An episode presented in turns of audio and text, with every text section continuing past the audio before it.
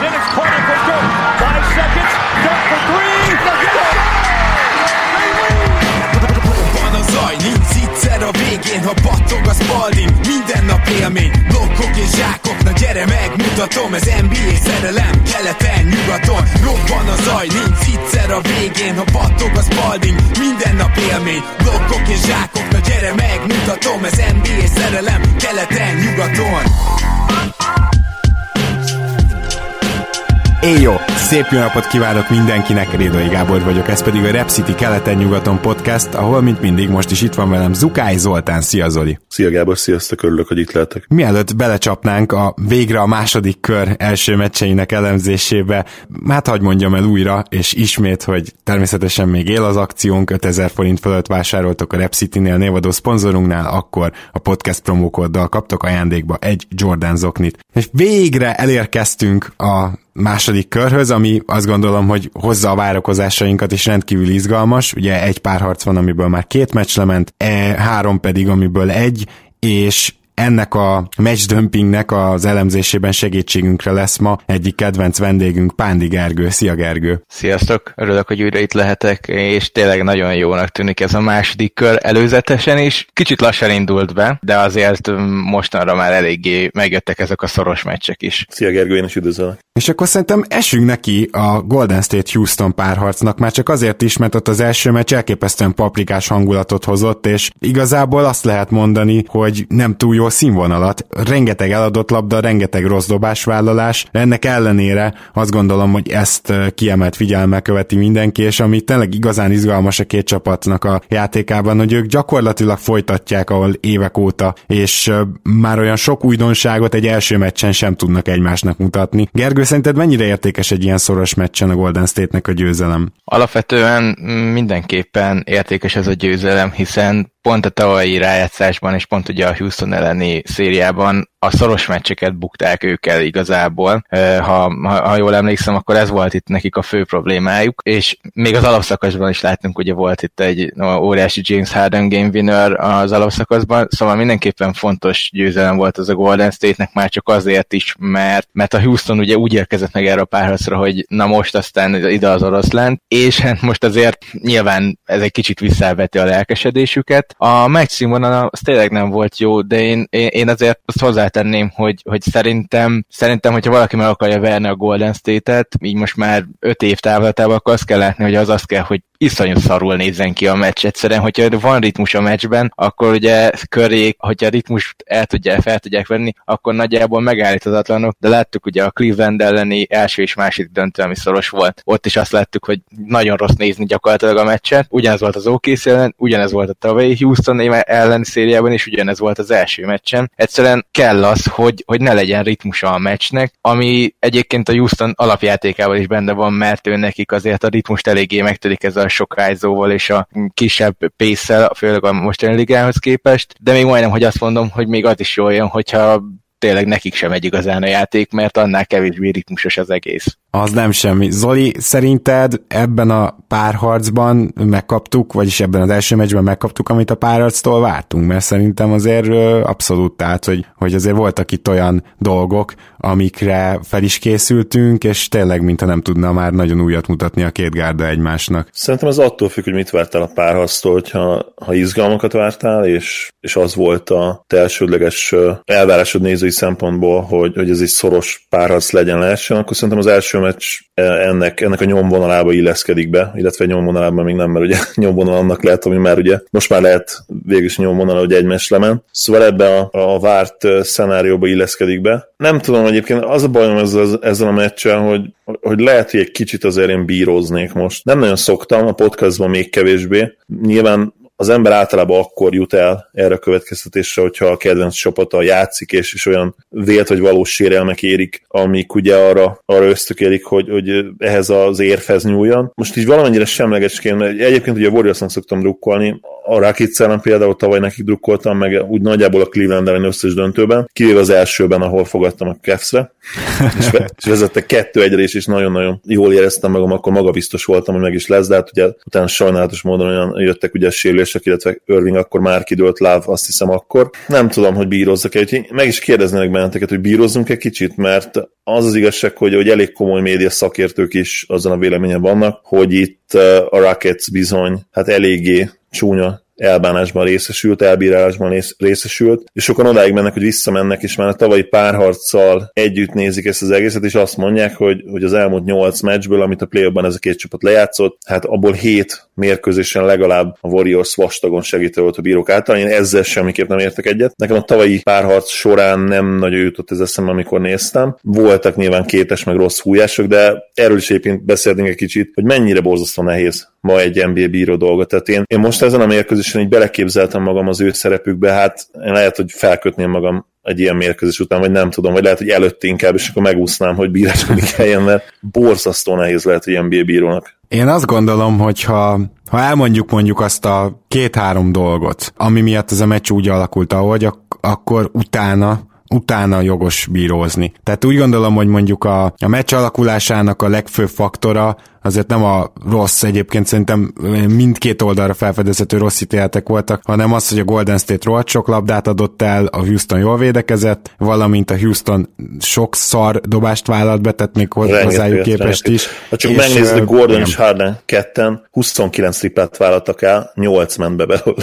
És, és ez nem csak azért van, mert nem volt igazán jól dobó formájuk, tehát hogy ezeknek a fele ez nem üres tripla volt. Gordon tud egy méterről a tripla vonal mögül dobni, de a felét két méterről mögül ledobta, tehát hogy itt, itt én azt mondanám, hogy hogy a, a meccs alakulása elsősorban ezekért volt ilyen. Egyébként a Golden State is jól védekezett, és Draymond green olyan régen dicsértem meg a védekezése miatt, amióta most ezen a fogyáson átment, ilyen all first defense, all NBA team ö, szinten védekezik újra, és, ö, és, és ez ezen a meccsen is megmutatkozott. Gyakorlatilag, ö, hogyha, hogyha nem csak a támadást nézzük, akkor azt is megkockáztatom, hogy talán a Golden State legfontosabb játékosa volt ezen az első meccsen. Szerintem egyetemen, sőt, a meccs embere volt, én abszolút úgy éreztem. Igen, Na, hát hogyha ezeket elmondtuk, akkor utána utána szerintem érdemes megemlíteni a játékvezetést, mert valóban nagyon necces az, amikor egész szezonban valamit valahogy fújnak, és megérkezel a rájátszásba, és full máshogy. És ezzel nem változtat az, hogy Harden mennyit rúg előre, hogyha nagyon sokat rúg előre, az offenzív volt, úgyhogy ennyiben változtat, de összességében azon nem változtat, hogy ha a védő tényleg beugrik, és ráadásul Clay Thompson esetében egy-kétszer a kéznél is volt kontakt, rögtön a dobás pillanata után, tehát nem csak úgy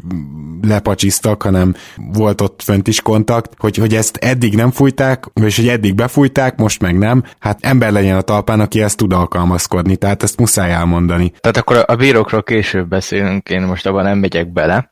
Szerintem egyrészt, amit mondtatok, Green, Green valószínűleg megszületett idén a playoff Green, mert hogy eddig ő jó volt az alapszakaszban, és nem nagyon látszott azt, hogy az alapszakaszban lazsál. Most azt mondanám, hogy lazsál, inkább talán nem annyira volt koncentrált, de most a playoffban ő megint csak előjött, ugye. Majdnem tripla-duplát átlagol ebben a playoffban, jó, az a majdnem egy kicsit azért sarkos 8 pattanó és 8 asszisztja van a 12,3 pontja mellett, tehát ő, ő, ő idéntől már playoff green, mert, mert látszik, hogy előre lépett. Aztán, ami még fontos szerintem, az az, hogy nagyon jól belekergették, nem is tudom, hogy belekergették, inkább azt mondanám, hogy talán Harden volt túl, túlságosan arra várt, hogy mikor kapja meg ők Curry-t egy switch-el. Ugye tavaly is mindig erre játszottak, és, és az egyértelműen be is jön, mert Curry ellen már ilyen historikusan visszamenve három-négy évet is látszik, hogy, hogy egyszerűen Harden nagyjából azt csinál ellen, amit akar. Amikor Curryvel szemben van, akkor száz pozícióra nézve 2016 óta 52 pontot hoz, és elképesztően támadja, mindig belekergeti a faltokba, de idén a Golden State ezt nagyon szépen elkerült, vagy idén ezen a meccsen a Golden State ezt nagyon szépen elkerülte, összesen öt támadásban volt előtte Curry, ebből egyébként négy pontot szerzett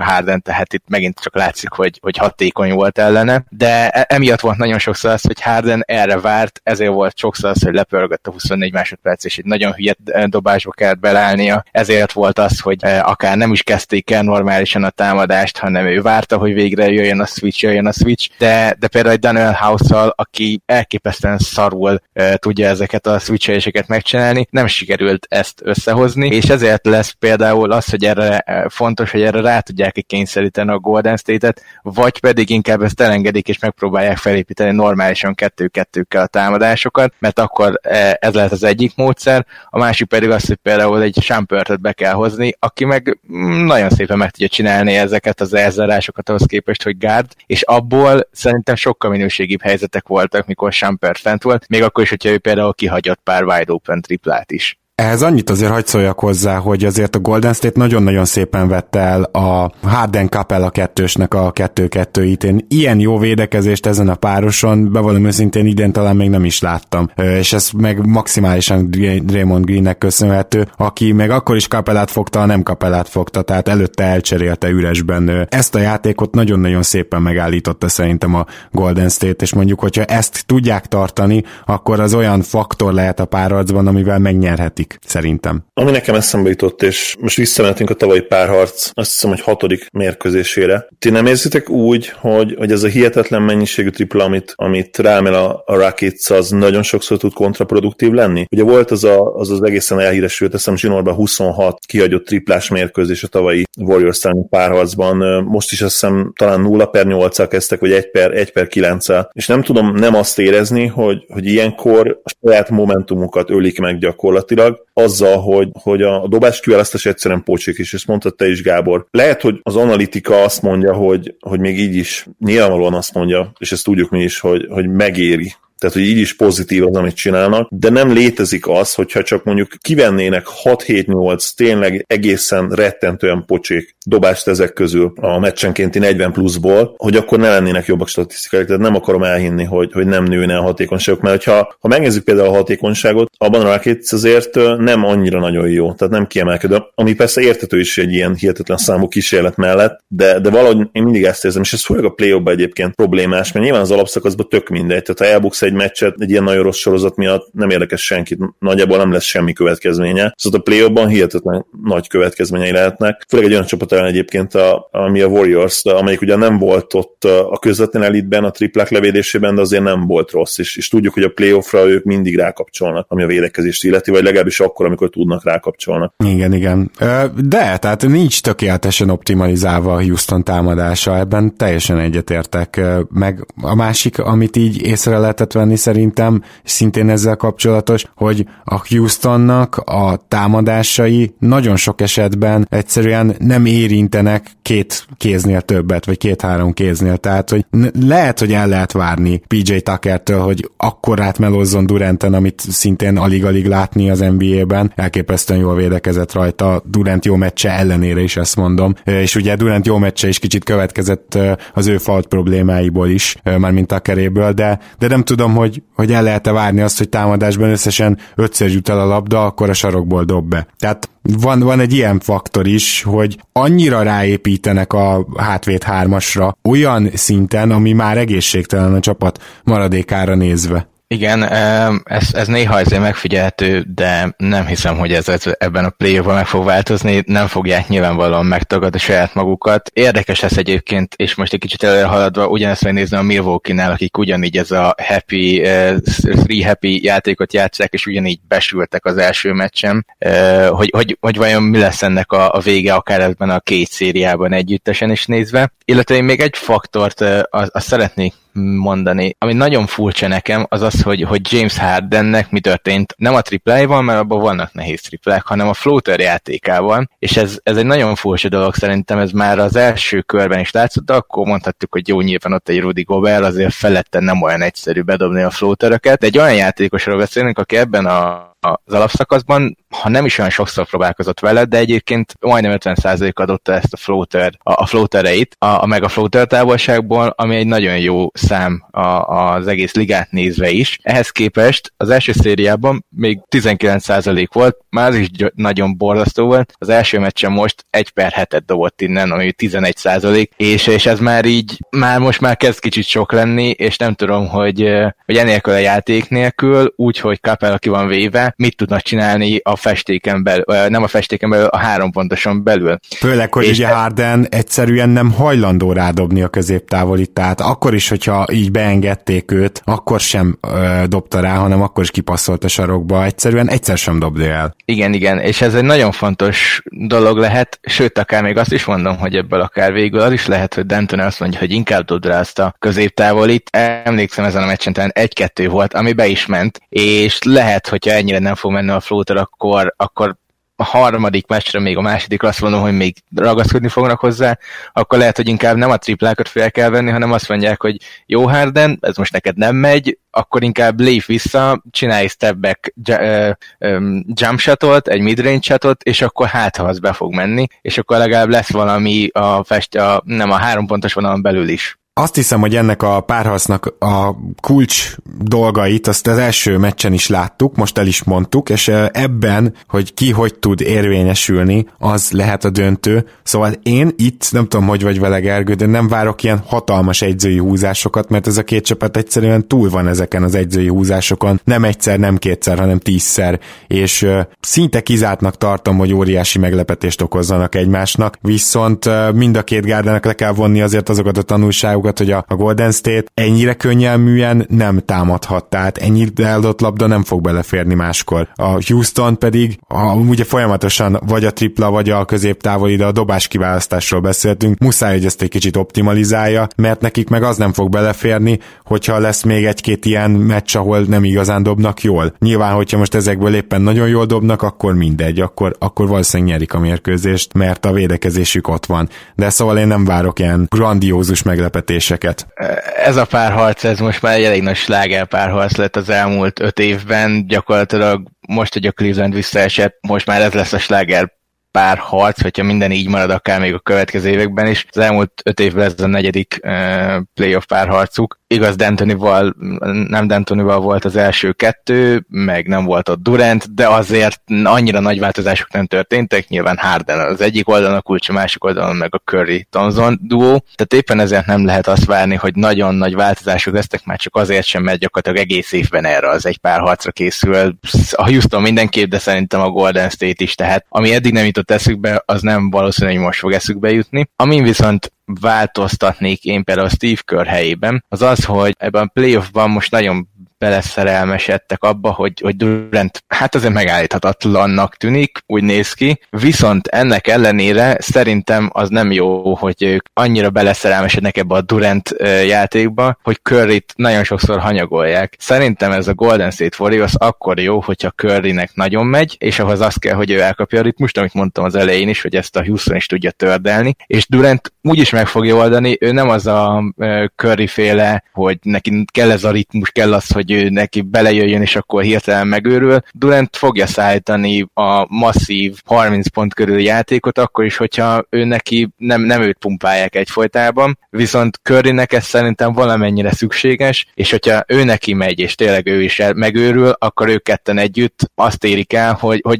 igazából szerintem senkinek nincsen esélyük. És ezt láttam a mai meccsen is, de már az első körben is látszott, ezt nagyon áttalódtak megint Durantre, és ugye ugyanez volt az egyik probléma a tavalyi főcsoport döntőben, amikor szintén azt láttuk, hogy egyfolytában mentek a Durantázók, Durant dominálta a labdát, és szerintem annak ellenére is, hogy most is ezt megnyerték, ezt a meccset nem ez, amit követniük kell nekik, hanem azt kell csinálni, hogy Körinek, Tonzonnak is legyen dobása, és ott van Durant, aki meg, hogyha nem megy esetleg tényleg Körinek, meg Tonzonnak, vagy hogyha meg kell oldani egy nagyon nehéz helyzetet, akkor, akkor le kell neki csak oda passzolni a labdát. Nem azt mondom, hogy csak akkor, ez kicsit azért hülyén hangzik, de akkor őre mindig lehet számítani. És még egy dolgot azt pedig akartam mondani, hogy a Durant párharccal kapcsolatban hogy Tucker egészen brutális milyen védőmunkát végzett rajta, és nagyjából ott ment el a meccs szerintem a Houstonnak, mikor Tuckernak fal problémái voltak, mert akkor jött egy olyan periódus, amikor tényleg Durant, Durantet addig is erőltették, addig nem volt hatékony, utána pedig Durant egy magában nagyjából eldöntötte a meccset. Ezzel maximálisan egyetértek, amit Gergő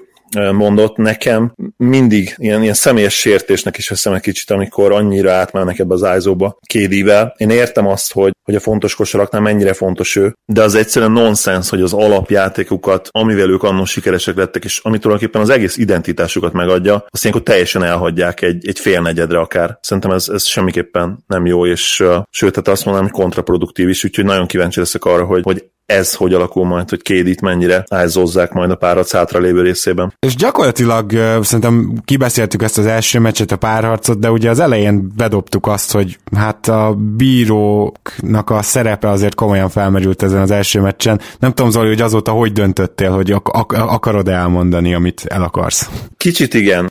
Az a probléma igazából alapvetően, hogy, hogy azt sem fújtak be, ami egyértelműen szabály szerint is falt volt ugye Hardenen és itt azért alsó hangon is szerintem egy hat büntető benne maradt a, a sípokban, ami ugye a Rockets oldalát illeti, és az ők, őket ért sérelmeket. Nyilván a másik oldalon is voltak téves ítéletek, ha most valaki kielemezni az egész mérkőzést, lehet, hogy még akár azt is mondom, hogy több téves ítéletet találna a másik oldalon. Nem ez a probléma. A probléma az, hogy ezek a, a Rockets játékának a részei, és, és ha a rendszer hibás, ami, ami lehet vitatkozni, és szerintem a rendszer valóban hibás, és, és az a szabály, amiről szerintem Gergő majd uh, talán többet tud mondani, szerintem alapvetően téves, ugye ez a, uh, hogy már oda se lehet, kicsit se lehet előrébb érkezni, és akkor is meg kell adni ugye a, a landolási pozíciót a dobójátékosnak, hogyha az egyébként egy nem feltétlenül természetes dobomozdulat, mert ugye ez a sweep through a lábbal, tehát amikor felúlik valaki egyenesen, és a lába előrébb érkezik le, az egy természetes dobó mozdulat ma már, meg ugye egyébként lehet, hogy mindig az volt. Viszont ma, most ezt, ezt olyan szigorúan nézik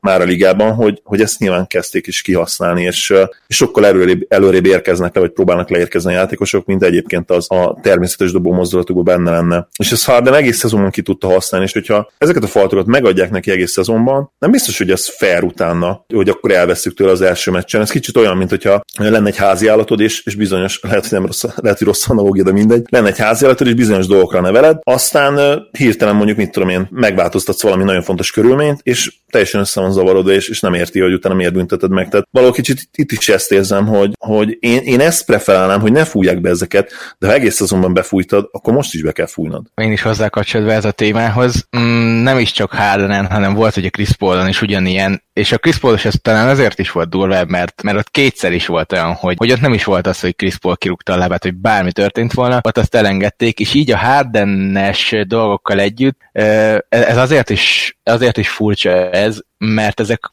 látványos faltok, és nagyon ki tudják billenteni a csapatot. Tehát én azt mondom, hogy, hogy a hazai pálya előnyéhez hozzátartozik az, hogy meg is kapják a bíróktól, viszont úgy gondolom, hogy meg lehet ezt úgy is oldani, és úgy kell megoldani, hogyha már így beszélünk egy ilyen prekoncepcióról, hogy a, az ilyen nem egyértelmű dolgoknál segítik mondjuk a hazai csapatot. Nekem az, az nem tetszett, hogy hogy egyszerűen Claytonzon, és Claytonzon gyakorlatilag három olyan eset is volt, amikor ő úgy védekezett, hogy nem is próbálta elkerülni Hardennek azt, hogy mondjuk ő kirúgja a lábát. Egyszerűen nem is kellett kirúgni a lábát Hardennek. Szóval Claytonzon, ez a, ez a prototípus belépek alá, gyakorlatilag Hardennek nem is nagyon kellett előre ugrania ahhoz, hogy ez megtörténjen. A Draymond Green-es falt a végén ott azt szerintem semmi nem volt, ott az inkább volt támadófal, mert ott viszont James Hardennek már tényleg keresnie kellett a kontaktot. Kereste ő volna a, Clayton, a Claytonzonos faltoknál is, de nem kellett keresnie, mert Thompson nem is próbálta meg elkerülni,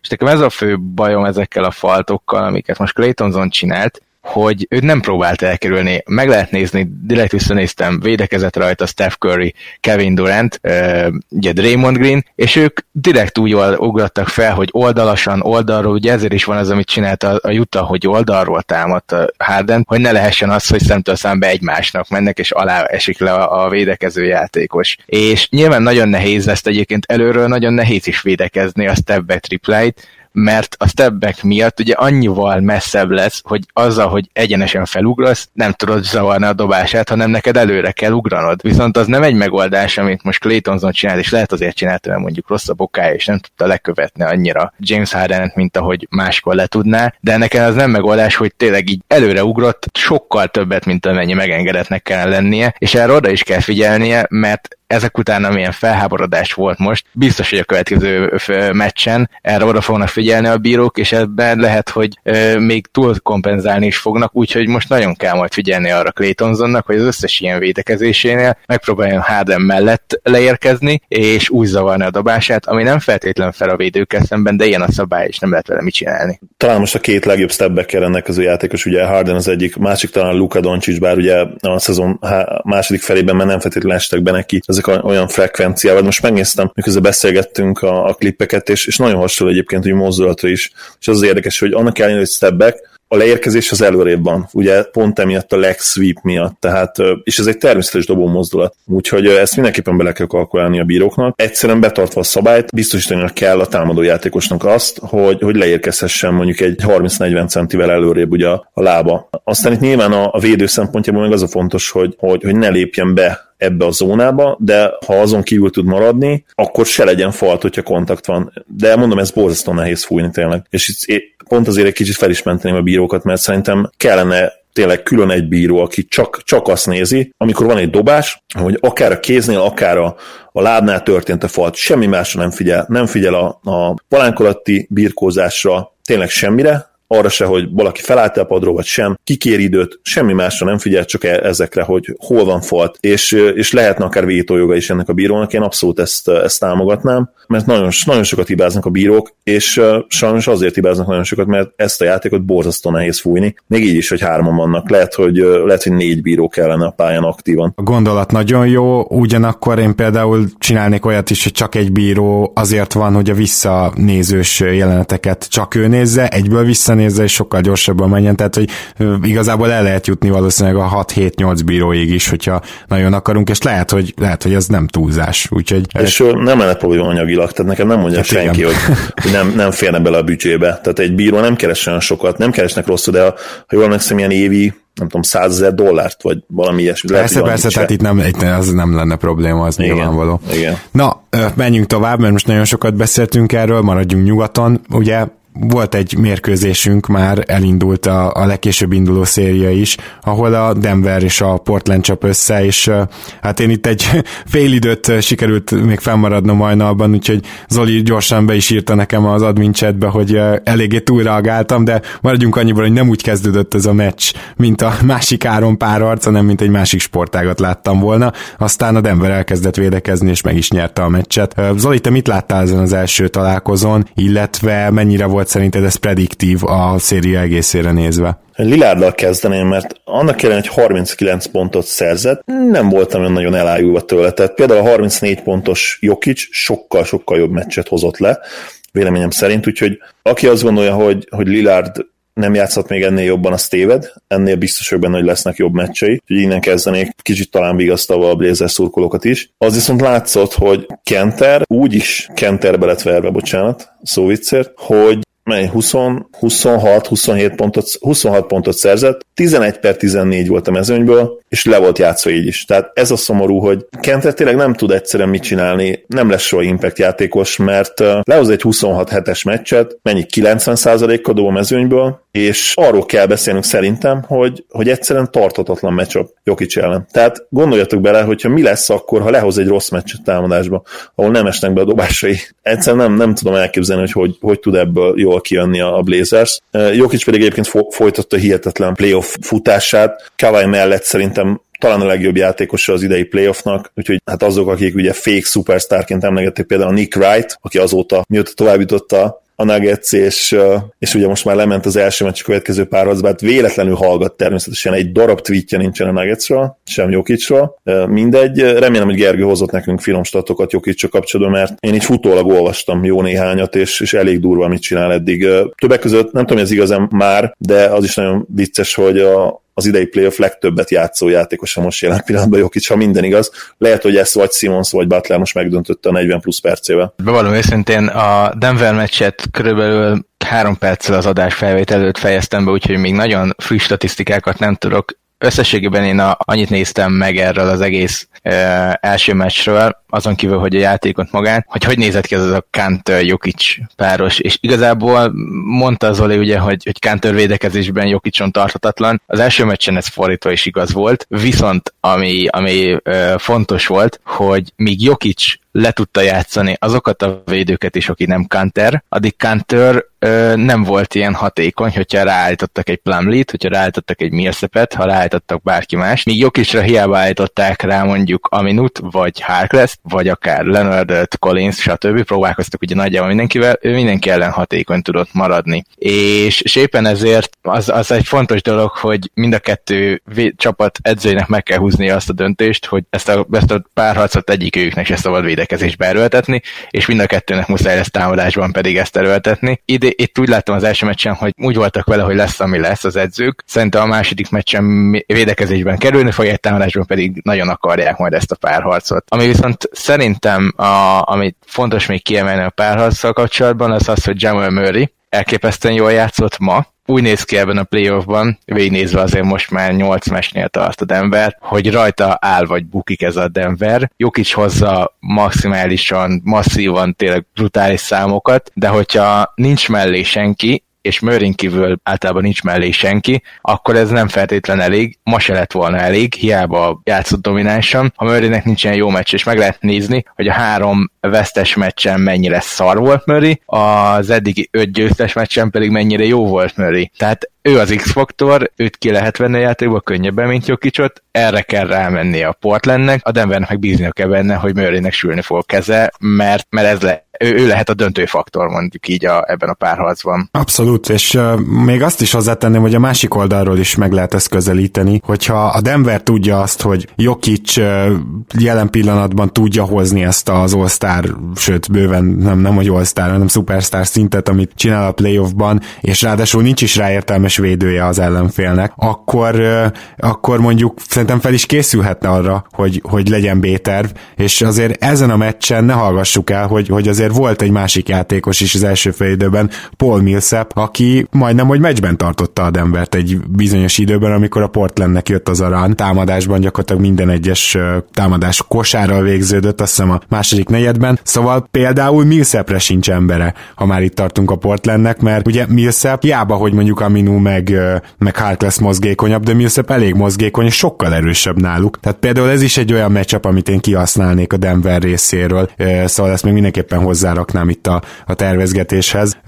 Zoli, neked van-e még olyan, amit itt az első meccs alapján levonnál, hogy mit kéne esetleg változtatni bármelyik csapatnak? Beasley nagyon jól játszik, én, én azon mindenképpen elgondolkodnék, hogy őt, ha lehet, megpróbálni valahogy még több, még többet pályán, pályára küldeni, mint ez a 25-27-28 perc. Nem tudom, hogy, hogy kinek a kárára, talán bizonyos estéken Harris kárára meg lehetne ezt próbálni. Amikor Beasley volt a kezdő, és, és Harris volt a hatodik ember, ha jól emlékszem, egy ideig, akkor nagyon-nagyon ment a Nuggets, és valahogy úgy érzem, hogy ez lenne most a legjobb Nuggets egyébként, hogyha ha Harris kicserélnénk Beasley-vel. Kérdés az, hogy, hogy Gary mennyire állna ebbe bele, ebbe a döntésbe illetve hát nem valószínűleg Melon meg, meghúzná, de szerintem akkor még jobb lenne a rotáció. Nagyon vicces egyébként, amit, amit Gergely mondott, mert lesz majd a másik párharcban is egy ilyen, amiről fogunk beszélni, ugye a, a Sixers Raptorsnál, hogy kinek ki ellen kell pályán lennie, ott majd lesz egy ilyen kisebb hát kifakadásom is ezzel kapcsolatban, nem tudom, lehet, hogy meg fogsz előzni ebben Gábor. Ha Nick Nurse döntéseire gondolsz, így van, akkor igen. Így van, így van, így van, úgyhogy valószínűleg egy rugóra jár majd az agyunk. Ezzel a párharccal kapcsolatban még azt mondanám el, hogy erről a Nuggetsről nagyon nehéz ilyen, ilyen végletes véleményeket hozni. Az az igazság, hogy bármi benne van ebben a párharcban, az is, hogy ők ezt elbalfaszkodják. Annak ellenére, hogy jelen pillanatban szerintem egyértelműen jobb és mélyebb csapat, mint a Blazers. Mondom ezt úgy is egyébként, hogy egy mérkőzésen nyertek többet, viszont a, a plafonjuk az, az szerintem egész évben magasabb volt. Tehát amikor a Nuggetsnek tényleg ment, akkor, akkor úgymond egy elit csapat szintjén voltak, csak egyszerűen nagyon kiegyensúlyozatlanok még ahhoz, hogy, hogy, hogy ez a csapat legyenek minden este, és nyilván az is számít, hogy hát a Blazersnek is azért elég komoly a hozépája, míg a Nuggets elég gyenge idegenben mondani, úgyhogy én, én ezt a párharcot, illetve a Blazers akkor sem érem le, hogy a második meccset is mondjuk domináns játékkal, esetleg még több ponttal megnyerni Nuggets, simán benne lenne utána, hogy kiegyenlít a, a Blazers a negyedik meccsen. És a Blazers oldaláról is szeretnék egy-két ilyen apróságot mondani, hogy én, én azt gondolom, hogy nekik támadásban sokat szintén nem kell módosítaniuk.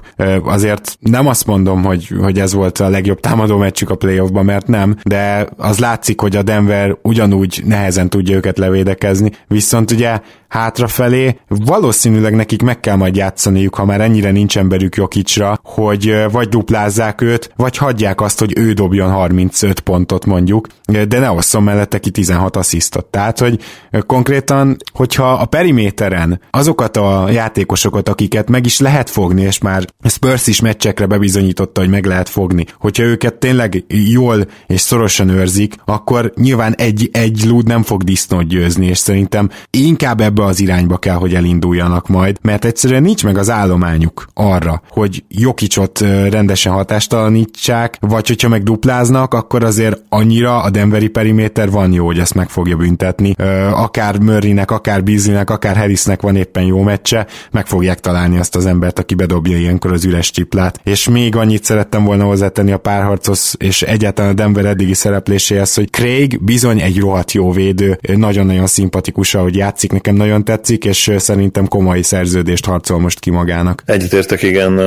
Akkor is hasznos tud lenni, amikor egyáltalán nem dobja be az üres tripláit. Nyilván akkor a legideálisabb, amikor, amikor sül a keze. Hát ellentétben sajnos Bartonnal, aki hát nagyon úgy néz ki, hogy, hogy ott lesz majd jövőre már a liga rosszabb szerződései között. Annyit nem keres nyilván, hogy a legrosszabbak között emlegessük, mert a 15 millió a mai NBA-ben azért potom pénz, de, de hát nagyon-nagyon gyenge, sajnos. Lehet, hogy sérülés miatt is, amiből ugye visszatért, meglátjuk, tőle is azért több kell. Tehát ahhoz, hogy, hogy ott itt mondjuk ezen a páracon simán, és egy 4-2-vel tovább tudjon menni a Nuggets, szerintem ahhoz kell egy, egy ennél sokkal jobb Barton, legalább két-három meccsen, Morris is játszhatna jobban. Tényleg mindig ide lyukadunk ki, hogy, hogy a, a Nuggets kiegészítő emberei azok, akik meg fogják határozni a párharc végkimenetelét, mert, mert azt tudjuk, hogy is hozni fogja magát, és, és talán és azt az is mondta, mondhatjuk, hogy a Lillard McCallum páros sem okozott eddig csalódást a playoffban, tehát... Abszolút, abszolút. Tehát ők, ők hozzák ezt, a, ezt az elit támadójátékot, gyenge védekezést,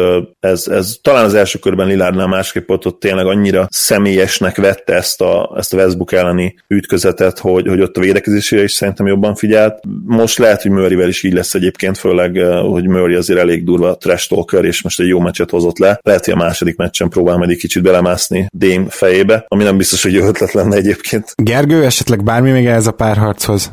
Igazából nagyon sok mindent nem tudok hozzátenni. Egyed az, hogy az az, ami egy eszembe jutott a meccset nézve, hogy Kanter az a center, aki Jokicsból is kihozza azt a játékost, aki nem a passzokra koncentrál, hanem támadja a gyűrűt és próbál pontot szerezni. Kevés ilyen játékos van szerintem jelenleg az NBA-ben, mert e, Jokic megteremtett ugye a pass first center e, játéktípust, ami nem nagyon hiszem, hogy eddig létezett, illetve még annyi, ami nem feltétlen elegáns dolog, de én pont ezen gondolkoztam, hogy ugye ezért Zach Collins elég sok balhét tud generálni. Jokicsot tudjuk, hogy milyen vérmérséklete van megáldva. Lehet, hogy ilyen cheap sát, vagy ilyen, ilyen alulról jövő ötletként ezt így elkezdeném erőltetni, mert azért Jokisban benne van, ma is volt olyan, amikor számomra értetetlen módon akadt ki egy bírói fújásom, és hogyha őt idegesítik kicsit, akkor lehet, hogy ezzel el tudnak érni valamit, akár kiállítást vagy technikaikat is. Nézzünk egy kicsit tovább, akkor menjünk át keletre, és menjünk ahhoz a párharchoz, ahol már két meccsről beszélhetünk. A Raptors és a Fili párharcában az elején felsoroltunk egy csomó matchup előnyt a Raptorsnak, mint ahogy az összes beharangozó és szakíró ugyanezt megtette, és a, a Fili kijött úgy az első meccsre, hogy semmit nem csinált, hogy ezeket a nem csak vélt matchup előnyöket eltüntesse, Brad Brown kijött egy olyan védekezéssel az első mérkőzésen, ami egyszerűen gyerekes volt. A, a Butler nyilatkozott utána, a meccs után, hogy hát többet kellett volna besegítenünk, az nem a csapattársainak meg magának szólt, az kifejezetten az egyzőnek szólt, ugyanis nem azért nem segítettek be, mert hogy nem tudom, lusták voltak, nem érezték annyira a csapatmunkát a védekezésben, hanem kifejezetten az volt a stratégiája a Filinek, hogy rárakják, először is rárakták Simons Larry-ra, és elvették Larry dobásait, aki egyébként egyébként így is kiosztott az első fél időben hat asszisztot, úgyhogy nagyon sok kárt nem csináltak a Torontónak. Cserébe egy az egyben próbálták megfogni Sziakamot is, és Kawait is. Ráadásul Sziakamra nem is jutott normális védő, ugye Harris fogta leginkább, és egyáltalán nem segítettek be, amikor a Raptors ezt a három támadás után felismerte, rögtön elkezdődtek az ájzók, amiből gyakorlatilag szarrá verték a filit. És én nem is értettem, hogy még a második félidőre sem igazán módosított. Hát Simons már többször feltűnt egyébként a, a két első számú scoreren, de, de még akkor sem igazán módosított védekezési stratégiát Brad Brown. Azóta tudjuk, hogy csak beszélhetett a segédegyzőivel, és lehet, hogy Monty Williams elmondta neki, hogy miről szól ez a párharc, mert a második meccsre nem így jöttek ki, de ez az első meccs, ez ez egy gyerekes védekezésről szólt a Fili részéről, amit nagyon szépen kihasználta Raptors, kicsit azt az analógiát használhatnám, mint hogyha egy nagyon gyors és jó csapat ellen fociban nem játszana lesre a, a gyengébb csapat, és egyszerűen folyamatosan alakítják ki a szebbnél szebb százszerzalékos gólhelyzeteket az ellenfél, és 5 0 kikapsz. Tehát, hogy itt ez történt csak kosárlabdában. Nem tudom, hogy megmagyarázható-e, hogy így jött ki a Fili, de Brad Brown gyakorlatilag újra úgy kezdett el egy szériát, mint akinek fogalma sincs arról, hogy mit csinál. Hát igen, úgy lesz, hogy meg vagyok én áldva az ilyen edzőkkel. Ugye nem titkoltan LeBron James és Ben Simmons a két kedvenc játékosom, és nyilván most, hogy nincsen Jamesnek csapata a playoffban, a Philadelphia-nak szurkolok, és egyszerűen Brad Brownnal is az az érzése, mint Tyron Lúval volt, hogy ő nem, nem, nem tudja azt a taktikát megtalálni az első meccsre, amit kellene. Ugyanez volt a Clevelandnél is mindig. Cserébe mindkettőknél pozitívum, hogy, hogy a második meccsre meghúzzák a szükséges változtatásokat, nem meccs közben, de a második meccsre meg, meg tudják húzni, felismerik a hibáikat. Nem feltétlenül mondom, hogy ez a legjobb edzői hozzáállás, de, de ez is jobb, mint a semmi, mert vannak, akik nem is hajlandók változtatni, mint például egy nagyon jó edző, akiről fogunk beszélni Baden-Holzerről, ugye ez elmondható, hogy eddig legalábbis ő sose változtatott meccsek közben, hanem ragaszkodott a taktikájához. És igen, egyetértek veled abban, hogy az első meccsre védekezés ügyileg mindenképpen rosszul jött ki a, a Sixers, de azért azt is meg kell vallani, hogyha jól jönnek ki, akkor sem nagyon tudtak volna mit kezdeni a Kawhi Leonard Siakam párossal, mert mindketten elképesztően dominánsan jöttek ki arra a meccsre. Hát azért Úgy, azt hogy... elérhették volna, hogy ne 45 meg 30 pontot dobjanak, tehát az látszott a második meccsen. Hát hogy... alapvetően elérhették volna, bár azért én hozzátenném, hogy Leonard, és ez a második meccsre is igaz, tehát ő, ő ha, ha ott vannak a képébe, ha nincsenek ott a képébe, ő eddig szinte mindent megold, majdnem, hogy azt mondom, hogy megkockáztatom, hogy több olyan dobás ront el, mikor, mikor könnyebb helyzetben van, mint mikor rosszabban. Ugye azt is meg lehet figyelni, hogy a mai meccsen annak ellenére, hogy védekezésben elméletileg jobban nézett ki a Sixers, sokkal több open dobása volt a, a Torontónak, mint az első meccsem. Cserébe rosszabbul használták ki, de, de nyilván, nyilván azért az az első meccses változtatásokat meg kellett húzni. Nyilván furcsa volt azért is, mert mindenki erről beszélt, de úgy gondolta, hogy megnézzük, hogy mi, mi jön ki belőle, és aztán megnézte, és ez jött ki belőle. Igen, gyakorlatilag mozizott egyet. Én kicsit bajba vagyok, megmondom őszintén, mert én már ugye elképzeltem, hogy, hogy itt egy 10 percet majd azzal töltök, hogy áradozok a Raptorsról, és kijelentem, hogy ők a bajnokság legnagyobb esélyesei, nevezem bárki őrültnek. Aztán sajnos jött ez a második meccs, tehát a, ahogy lezárták a, illetve ahogy játszottak az Orlando ellen az első meccs után, illetve ahogy elkezdték ezt a párharcot, hát nekem a legkomplettebb, legdominánsabb csapatnak tűntek. És ez nem feltétlenül változott meg nyilván egy darab vereséggel, de arra azért rávilágított megint, hogy, hogy mi a Raptorsnak az egyik legnagyobb problémája, legalábbis az idei Raptorsnak, hogy a dobói, periméter dobói, nyilván Green-t leszámítva, meg Kavát leszámítva, azért nem valami kiegyensúlyozottak, és mondta Gergő, hogy, hogy még több open triplát hagytak ki ezen a mérkőzésen, mint az elsőn. Én nem gondolom azt, hogy, hogy egy Green hoz még ebben a akár ebben a párazban, akár hogyha kicsit előre gondolkodunk, ebben a play ban nyilván, ha és amennyiben tovább megy a Raptors, hogy lehoz még egy ilyen meccset, ahol kihagy tényleg, hát szerintem minimum négy, de lehet, hogy öt, abból a hat ráment kísérletből teljesen üres volt. És ráadásul, ráadásul az le, utolsó is. Azt is így van, a, le, a legfájóbb, amivel ugye valószínűleg, vagy, vagy legalábbis jó esélye hosszabbításba küldhette volna, vagy legalábbis egy, egy heartbreak-be, hogyha Jimmy Butler utána bedobta volna, amire azért legyünk őszinték, azért lett volna esély. Igen. De, de nyilván jó eséllyel azért tényleg egy, egy hosszabbításra mentette volna a Raptors ezt a meccset, ahol egyébként végigüldözte a Sixers-t, és mégis azt éreztem végig, hogy, hogy időkérdés és utó fogják őket érni, és volt is egy ilyen pont, ahol egy pontra feljöttek, vagy lehet, hogy talán egál is volt, és volt több labdája a Raptorsnak ahhoz, hogy átvegyék a vezetést. Nyilván utólag okos az ember, ha ott valószínűleg beesik egy-két tripla, még lehet, hogy meg is törik ezt a Sixers-t, és ezt a meccset is megnyerik egy 8-10 ponttal a végén. Még mindig úgy érzem, hogy, hogy a Raptors egyértelműen jobb csapat, mint az idei Sixers, és, és egyértelműen kifejezetten rossz matchup a, a Philadelphia-nek, ez a Toronto, viszont kell akkor egy kicsit beszélnem Nurse-ről is, és röviden, a legnagyobb problémám vele az, hogy, hogy Gasolt rossz, rossz időpontokban játszatja eddig. Nagyon egyszerű a képlet, szerintem Gasolt akkor kell játszatni, amikor Embiid bent van. Ha leviszik a kamerunit, leviszed a spanyolt, ha visszahozzák a kamerunit, visszahozod a spanyolt. Tehát kb. ennyire kellene egyszerű, egyszerűnek lenni ennek a képletnek. Most Gasol akár még három percet kevesebbet is játszhatott volna, és így is fel lehetett volna az összes játékpercén, amikor ugye Embiidben volt,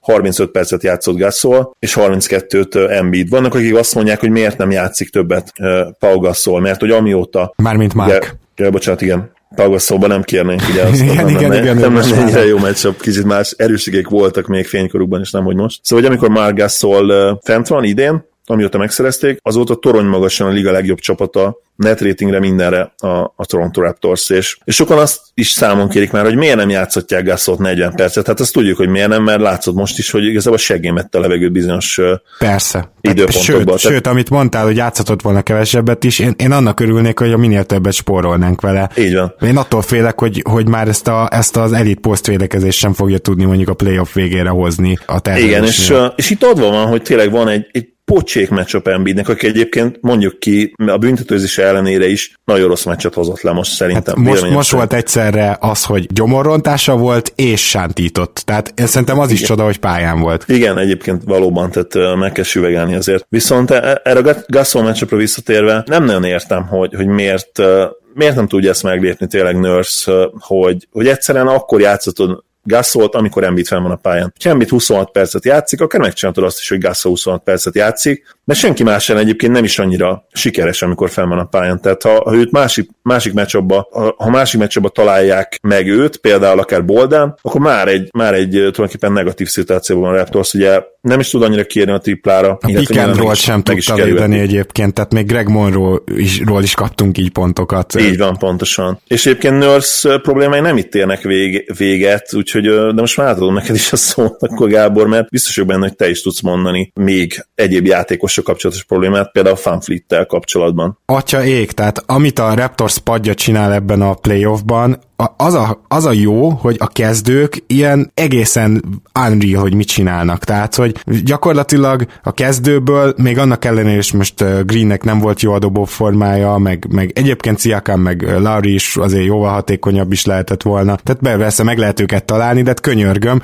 a kezdő így is túldobta a Philadelphia kezdőjét, és a, a, pad, ami a playoffba kevésbé számít, ezt mindenki pontosan tudja, de azt nem engedheted meg magadnak, hogy 5 pontot dob, miközben a lesajnált Filipad 26-ot, és bejön egy James Ennis, és bejön egy Greg Monroe, és főleg egyébként pont a padjátékosok ellen nagyon-nagyon hatékonyak.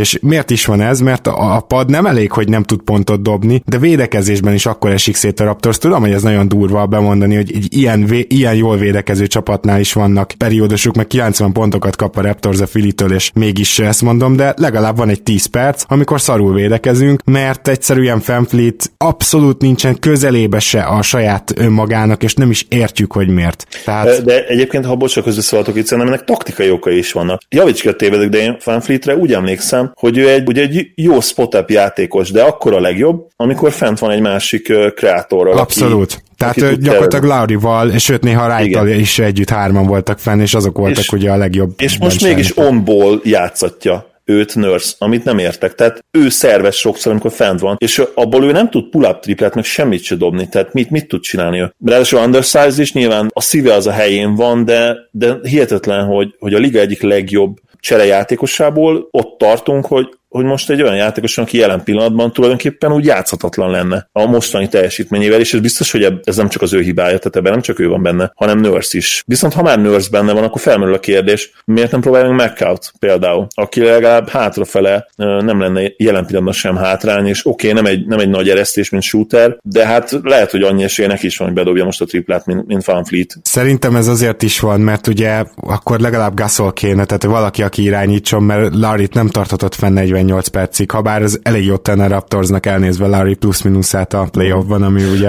Ami még fontos, hogy ezt a, ezt a teljes cseres sorline ezt nagyon gyorsan el kell felejteni. Így van, így van. Ez igaz, ebben igazad át van. Kell, át kell változtatni a rotációt, nem lehet olyan makacs, hogy meg eleve ez, ez a hülyeség, hogy egy, egy Orlando Magic elleni rotációt nem, játhat, nem játszhatsz egy Philadelphia Sixers ellen, mire számít az, hogy ugyanazok a rotációk működni fognak egy, egy fili ellen, ahol hát sztár talentumok vannak, akik ráadásul most már ugye látjuk, hogy 40 plusz perceket is lehetnek pályán, és így akár ellensúlyozhatják azt is, hogy mint, mint mondjuk egy kohéziós egység, a Raptors szerintem egyértelműen sokkal jobb. De, de ha ezt meg tudja tenni például Brown, annak ellenére, hogy ő aztán tényleg nem egy védő fenomén nurse meg valamilyen szinten annak tartjuk, de hogyha ezt meg tudja tenni, hogy, hogy, hogy 40 plusz perceket tudja játszatni Butlert és Simons, Simons ráadásul most már ugye rárakja végre a megfelelő támadó játékosra, és, és Nurse még úgymond alá is játszik ennek azzal, hogy, hogy nem, nem a legjobb időpontokban játszatja Gasolt, hogy Gasolt fennhagyja rossz meccsapokban is, ahelyett, hogy Embiden, plusz, plusz erőlteti ezt a, ezt a no talent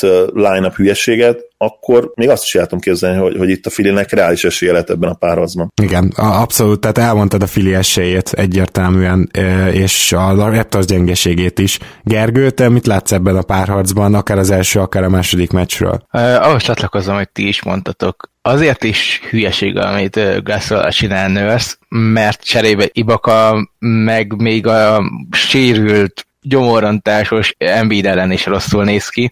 Az első meccsen pláne, de ma is nem azt mondom, hogy brillirozott Embiid, de mégis végig sikerült faltolni a Ibakának, mert, mert hát ugye azért Embiid is nagyon jó ebbe, és Gasol intelligenciája kell ahhoz, hogy ne legyenek ebből faltok. E, ez az egyik része. A másik része meg az, tehát egyébként rém egyszerűen megmutatkozik, hogy a pad mennyire, hát hogy hogy mondjam, jó, rossz, maradjunk ennyiben. Ugye csak, hogyha azt a plusz-minusz megnézzük, Fanfleet mínusz 18, Power mínusz 17, Sergi Baka mínusz 12, egy 5 pontos végigszoros meccsen. Nagyjából rajtuk ment el ez a meccs. Várjál, a mert ráadásul ez a pad, ez tök ugyanezt hozta azon a meccsen is, amit a Raptors 15-tel nyert. Igen, igen, igen, igen, igen. És ugye megnézzük a másik oldalon, hogy beszáll egy James Ennis, meg beszáll egy Greg Monroe, aki azt sem tudom, hogy most ezt hogy jutott eszébe egyébként Brownnak, de maradjunk annyi, hogy bejött, és, és ők meg tökéletesen egészítették a Philadelphia-nak a kezdőit, úgyhogy, úgyhogy ezt én sem értem ez a paddal. Azt sem értem, hogy mi van velük, mert ennél azért sokkal jobbak, de azt sem értem, hogy például Nurse is ezt miért nem veszi észre.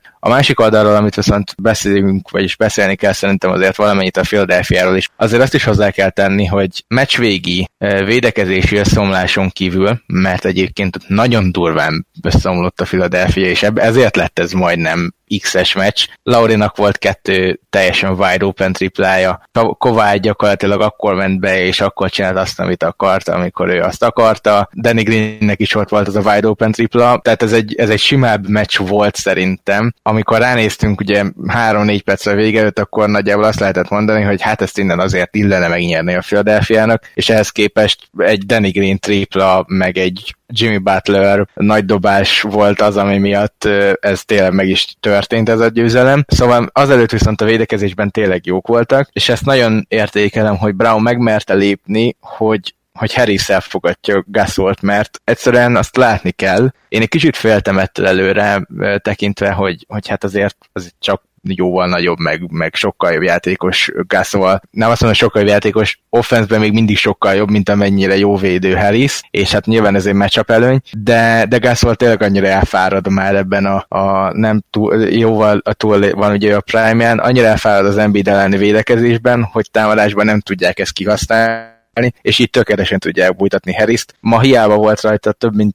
35 pozícióban Harris, nulla pontot szerzett Gasol, összesen egy darab mezőny kísérlettel, lehet, hogy meg kellene próbálni kicsit többet használni Gasolt, de én úgy gondolom, hogy lehet, hogy ők úgy gondolták, hogy, hogy felesleges megpróbálni, mert annyira ki van ő fulladva, és annyira csak a védekezésre tud koncentrálni. És akkor amiben a Philadelphia még bízhat, egyrészt az, hogy innentől végig a hazai pálya, másrészt pedig azért azt is hozzá kell tenni, hogy, hogy Tobias Harris is elég erőteljesen hagy ki könnyű dobásokat, másrészt pedig azért Embiid most két meccs óta nagyon, nagyon limitálva van, de azért őt ismerjük annyira, hogy rossz érdekkel is össze tudja szedni magát, hogyha belehergeli magát igazán a párharcba, abba, hogy jöjjön egy olyan meccs, amit, amiben ő megfoghatatlan lesz, és le tudja szedni Gasolékat a faltokkal a pályáról, illetve nem csak egy, hanem több ilyen meccse is lehet, tehát alapvetően én nem tartom ezt annyira egy oldalú párharcnak, mint ti, de lehet, hogy elfogult vagyok.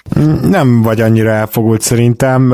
Én például 4-3-at mondtam, tehát én se tartom egy oldalúnak, de annyit hagyd tegyek hozzá, hogy egy másik következménye is volt a, annak, hogy Harris fogta Gasolt, az, hogy Embiid fogta Siakamot, és ez, ez nagyon vicces volt valahol, mert azért azt látjuk, hogy Embiid jelen pillanatban mozgékonyságban nem tudja felvenni Siakammal a versenyt, de Siakam annyira meg volt rémülve, hogy Embiid fogta, hogy folyamatosan végigkapkodta az első fél időt. Azt hiszem 11 kísérletből három dobása volt, ami bement, és én azt gondolom, hogy például itt muszáj lesz a Raptorsnak, amit a második fél időben már csinált is, és ugye mondtad, hogy volt egy ilyen kis összeomlás a védekezésbe a Filinek, ennek is köszönhető volt, hogy Siakam kiment a, a sarokba, mert a sarok triplát jól dobja, és dobott is belőle be, mert hogyha ugye Embiidet nem tudod kihúzni, és Siakamot pozícióztatod, akkor, akkor Embiidot mindenki itt várni fog a légvédelemmel, és ez nem jó a Raptorsnak. Tehát első meccsen sikerült őt ugye többé-kevésbé kihúzni Gasollal, vagy ha nem, akkor Gasol bedobta a triplát. Most, hogyha ő Siakamot fogja, akkor a Raptorsnak változtatni kell a stratégián, és Siakamot kell kihozni. Ha, ha a sarokba, akkor a sarokba, nyilván ő onnan jobb, jobban dob triplát, és még ezt a változtatást Nurse már meghúzta a második fél időre, úgyhogy azért ennyi remény van, a, meg, meg fény a Raptors alagút végén is. Mindenesetre ez egy elképesztő érdekes egyzői csata lesz ez a párharc, és óriási sakmeccs, e, és ezt mindig akkor lehet megtenni, amikor sok talent van mindkét oldalon. Így van, Ibakával kell még valamit kitalálni, arról is beszélt Gergő. Oké, okay, alacsony kosár van a csávónak, meg mondjuk ő is úgy 29 szerintem, erről is nagyon sokat beszéltünk, mert mint mondjuk ahogy Kiszel de aki 15 éve 38, valamit egyszerűen muszáj muszáj kezdenie, tehát az alap szerintem, hogy Embiid nem, nem nagyon kéne védekezni, ugye erről beszéltünk, ezt a Gasol játszatással meg lehet oldani, de ugye egyébként is, tehát a, lehet, hogy a triplákat is el kéne felejtenie, és, és akár hívni neki egy-két pick and roll játékot, ahonnan a midrange jumperét el tudja ereszteni, mert az mondjuk nem rossz fegyver. És ezen a meccsen például voltak olyan periódusok, amikor semmi nem esett be a Raptorsnak gyakorlatilag. Egy-két ilyen kosár akkor is működhet. Most, most olvastam egy ilyen szerintem teljesen overreaction topikot a Real gym ahol azt állította valaki, hogy úristen, most eljutottunk oda, hogy a legjobb dobás a midrange dobás. Azért hát hiszem, ha látom, de az tény, hogy amikor ilyen periódusok vannak, amikor egy csapat nagyon sok dobást kiadj egymás után, akkor lehet, hogy meg kell játszani egy-két ilyen játékot, és például a Nuggets nagyon jó volt tegnap, hogy, hogy, hogy sok midrange dobást vállaltak az elején, és be is dobták őket, és ugyanez volt igaz egyébként a Celticsre is, a Celtics is gyakorlatilag így nyerte meg az első, első meccset simán, hogy köszönte szépen. Ez is érdekes volt egyébként, mert fogunk erről is beszélni majd, de akkor nekem nem is lövöm a point előre. Uh-huh. Ja, nem inkább akkor uh, tényleg térjünk át erre a párharcra, mert hogy a, aki nem egy barlangban élt, akkor valószínűleg egészen jó elemzéseket olvashatott az elmúlt két napban erről a bizonyos első meccsről, azzal kapcsolatban, hogy a Bucksnak a támadójátéket hogy vette el a Boston. És én azt gondolom, hogy ez a fajta védekezés, ez akkora meglepetésként megint csak nem kellett volna, hogy érje Budenholzer, mert tudta, tud, szerintem jól lehetett tudni azt, hogy azért magas emberekkel fogja fogni a Boston, egész évben ezt csinálta Antetokumpot, és ugye annyit csináltak, hogy egy félig zóna-szerűen segítettek, bezártak össze mellé, hogy ne tudjon lepörögni. Ezt Antetokumpo így le is nyilatkozta utána, és a nyilatkozatából is kiderült, hogy amúgy fingjuk sincsen, hogy ilyenkor mit kell csinálni. Ami nagyon-nagyon megkérdőjelezi számomra azt, hogy Budenholzer képes a saját árnyékából kilépni, mert Atlantában tök ugyanez volt, egy másféle játékot épített ott fel, egy motion offense nem ilyen egy emberre épülő ISO-ból triplázókkal körülvett sok triplás játékot, hanem egy másik játékot, de azon sem volt nem a hajlandó, vagy lehet, hogy nem is tudott változtatni, és most sem volt B-terv. Tehát talán kezdjük itt, Gergő, neked mi volt a benyomásod erről az első meccsről, és egyetértesz ha azt mondom, vagy lehet, hogy Zolival mondjuk, hogy Budenholzer nem vizsgázott valami jól. Igen, ez szerintem elég egyértelmű, hogy nem is értem, hogy erre, hogy nem készültek fel. Gyakorlatilag azt mondom, hogy Janis ellen úgy védekeztek, mint mondjuk tavaly Simons ellen, de azért az, majdnem, hogy azt mondom, hogy rosszabbul oldották meg, mint tavaly Simonszék, egy rookie Simonszal, egy elméletileg rosszabb Brown edzővel, rosszabb fitekkel körülötte, Ugye, hogyha most Janisnak nincs az a három triplája, akkor ugyanazt mondjuk el, mint tavaly Simonsról, hogy erőlködött, erőlködött, de semmi és, és ugyanerre fel kell készülni. Úgy gondolom, hogy Janis is túlerőltette, nagyon sokszor a besegítésekből neki kellett volna egy kipasszal jönnie, és úgy gondolom, hogy ez is lehet a megoldás egyébként, mert Brad Stevens pedig ugye ezzel nagyot kockáztat, mert így is volt 24 darab teljesen tököres wide open triplája a Milwaukee-nak, amiből csak hetet dobtak be, ami borzasztóan kevés, hogyha az egész liga átlagot nézzük, és ezek a 24 wide open triplát nem úgy kell képzelni, hogy a rossz shootereknél volt, nem is nagyon van ilyen igazán rossz shooter ugye a Milwaukee-nak, de volt itt négy darab Brook Lopeznek, négy darab Ilyaszovának, öt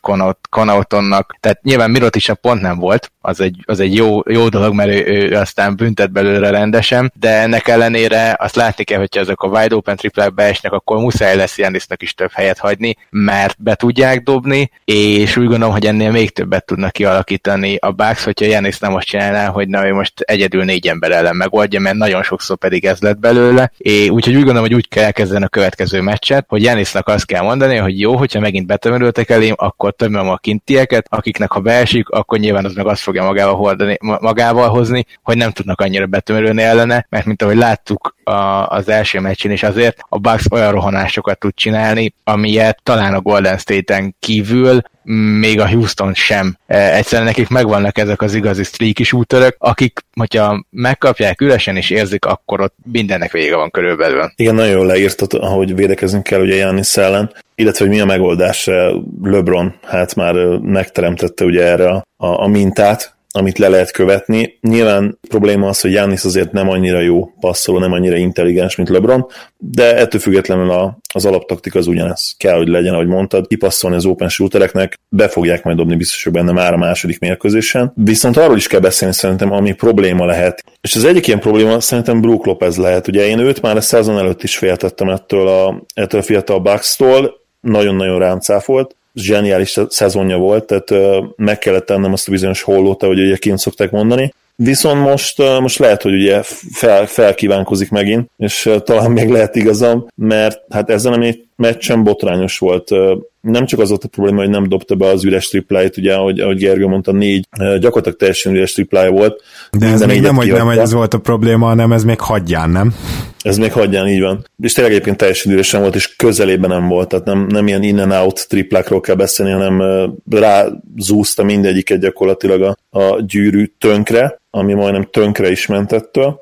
Ez volt, a, ez volt a mai második ilyen csodálatos szó poénom, remélem, hogy díjazzátok. Szóval borzasztóan nézett ki Horford ellen, meg ugye egyébként, amikor nem Horfordon védekezett, akkor is lassúnak tűnt, az igazolódott be legalábbis ezen a meccsen, amitől én féltem a szezon előtt. Nem nagyon ért ki, a váltásokkal nem tudott jól menni, és, és úgy általában az ő egyetlen igazi előnyét védekezésben, ami az ő wingspanje, illetve a gyűrű védése, a, ugye a rim protection, azt sem tudta igazából hát hasznosítani, aminek nyilván oka volt, hiszen ki kellett jönni állandóan, ugye szaladgált össze-vissza, és ez meg annak is volt köszönhető, hogy rengeteg midrange jumpert is bedobott a Boston, és akkor a kérdésem felétek, a midrange jumper, akkor most jó dobás, nem jó dobás, meg lehet-e nyerni ma egy párharcot ezzel, esetleg már ott tartunk, hogy hogy ez már egy meglepő fegyver, és, és akár egy ilyen csapat, mint a Celtics, akinek egyébként nagyon sok, nagyon jó midrange dobója van, nem csak Horford, ugye nem Térum is kifejezetten jó. Én azt mondanám, hogy Brownnak is talán ez jobb dobása, mint a triplája, ami egyébként most sült szintén. Örvinget ugye nem kell magyarázni, hát az ő midrange játéka Curry után talán a legjobb az egész ligában az irányítók között, illetve a kis emberek között. Működhet ez? Hát nézd, igazából a, a tök üres középtávoli az jó dobás, mert az NBA játékosok mondjuk azt mondhatjuk, hogy fele be fogja dobni a töküres triplát, de a töküres középtávolit meg a 70%-a. Tehát én még azt mondom, hogy olyan szempontból is jó dobás, hogy a kevésbé jó dobóknak is jó dobás, hogyha tényleg söprögetni lehet, meg golfozni a, a pálya közepén, mert annyira a triplát meg a gyűrűt védik. De hát itt, itt szerintem még nem is fogalmaztál elég sarkosan Brook ezzel kapcsolatban. Én odáig mennék, hogy nem lehet játszatni egy Irving Horford pick and roll ellen. Tehát ez nem fog menni. Meg láthattuk azt, hogy hogy kell viszonylag jól hatástalanítani az Irving Horford pick and roll ezt az Indiana bemutatta, ahhoz egy Miles Turner kellett, és az ő mozgékonysága, meg természetesen az elképesztően jó perimétervédők Indiánában. Jó perimétervédők itt is vannak, ha bár egyébként Bledsoe elég nagy csalódás volt, kb. George Hill jobban védekezett nála, de majd erre is kitérünk. És szóval... ráfigyelni is kell, mert tavaly is pocsék volt Bledsoe. Igen, igen, tehát ezt érdemes figyelni, Bledsoe watch, viszont... Már a play play bocsánat, természetesen. I- igen, igen, igen. Egyébként tavaly mondjuk az alapszakasz sem volt messze olyan jó, mint, mint az idei, de, de hát Brook Lopez így, ebbe a formában pályán tartatatlan. A Boston, amikor pályán van, csak őt támadta még akkor is, hogyha nem az ő emberével hívták a pick and akkor is 45-ből indult a Boston, és akkor Irving elindult befelé, ahol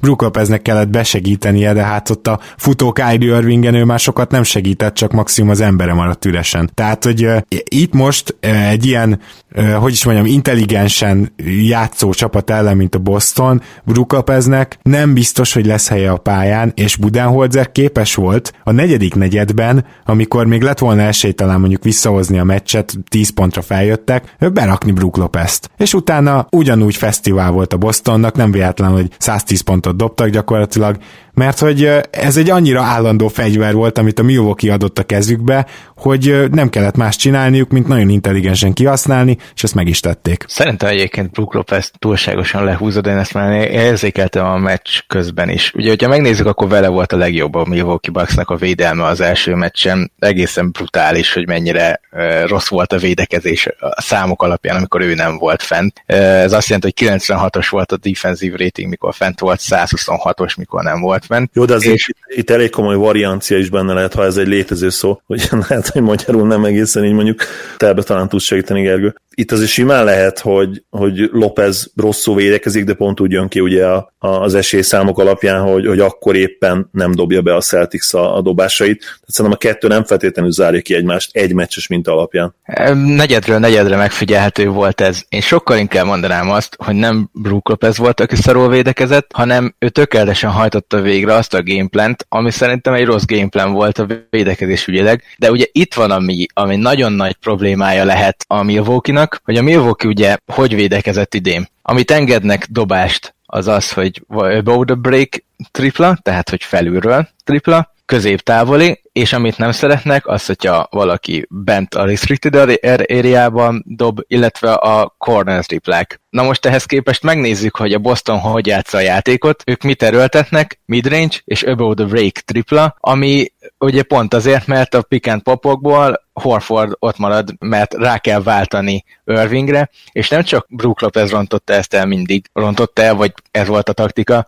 Megnéztem, Janis Antetokounmpo, amikor ő védekezett Horfordon, ugyanezt csinálta, és ugyanúgy mindig üresen maradt Horford felül, és ugyanúgy nem tudott odaérni Irvingre, hogyha nem, nem lett visszapassz. Tehát igazából itt pont az a probléma, hogy a Milwaukee Bucksnak a védekezése arra van felépítve, hogy az, azokat a csapatokat védekezze le, amelyek nem a Boston Celtics. És, és meg lehet nézni például azt is, hogy idén a legtöbb wide open triplát a, az egész ligában a Milwaukee Bucks engedte. Ebbe ezen a meccsen is az volt, hogy wide open triplák jöttek Horfordtól, Browntól, stb. És amit oda kell figyelni, és nem tudom, hogy ezt hogy fogják tudni megoldani, mert nem így van felépítve a védekezés és az emberanyag, hogy, hogy ne Horfordra jöjjön meg ez az üres tripla, mert ő be fogja dobni. Ha Aaron Baines állott, akkor azt mondják, hogy hát ez vehet. És egész szezonban ugye ez volt a taktikája a milwaukee hogy hát dobja el az, aki nem tudja jól dobni, hagyjuk ott neki, úgyis el fogja dobni. Most ott hagyták Horfordnak, aki eldobta, és 50%-kal be is dobta az összes ilyen dobását.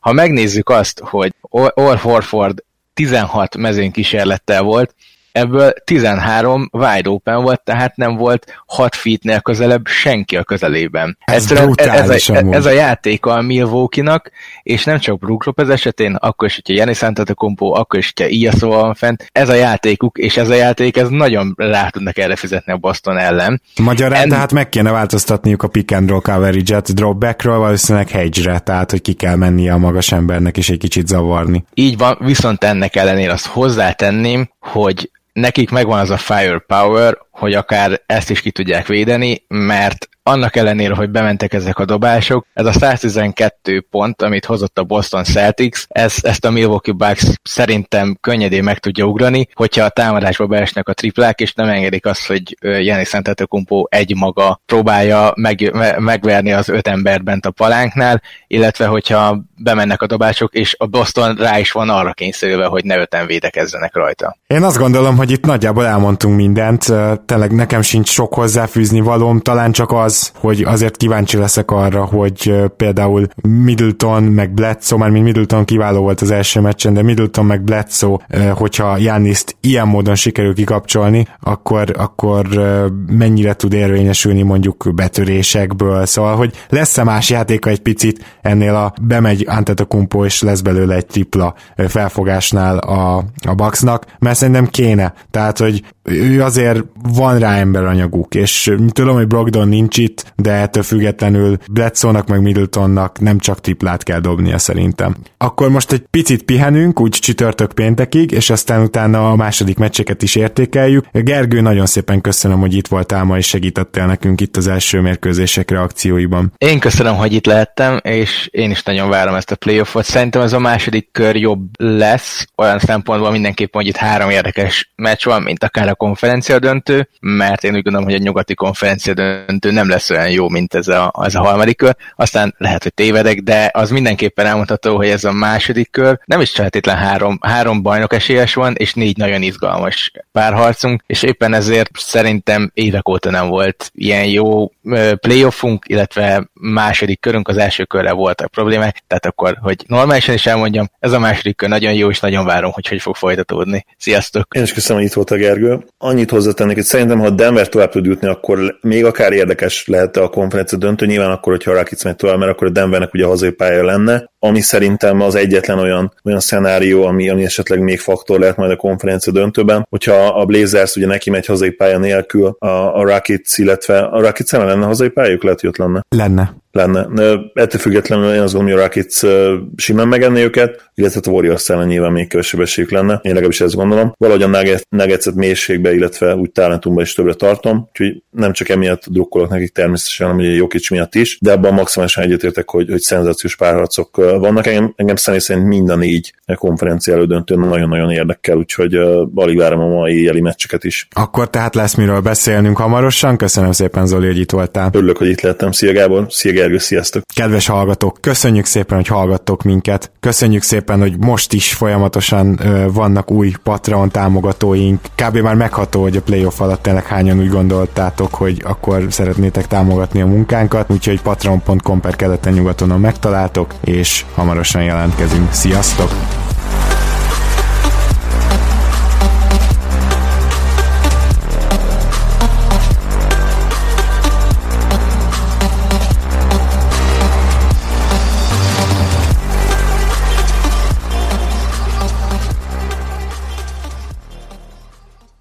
Ha más podcastekre is kíváncsi vagy, hallgassd meg a Béton műsor ajánlóját. El tudod képzelni, hogy a podcastet, amit éppen most hallgattál, fél év múlva már a mesterséges intelligencia generálja? Mi sem. De ha érdekel, eljött már a gépek lázadása. Hallgass bele az Embertelen podcastbe. Orsós Lajos vagyok, a műsor házigazdája. Egyelőre még élőben. Egyelőre. Fedezzük fel együtt, hogyan ismerkedik, randizik, mesél és vitatkozik Betty és Péter, két teljesen mesterséges intelligencia. Lajos, a podcast címét mond még egyszer, Léci. Oké. Okay. Embertelen podcast. Ez a műsor a Béton közösség tagja.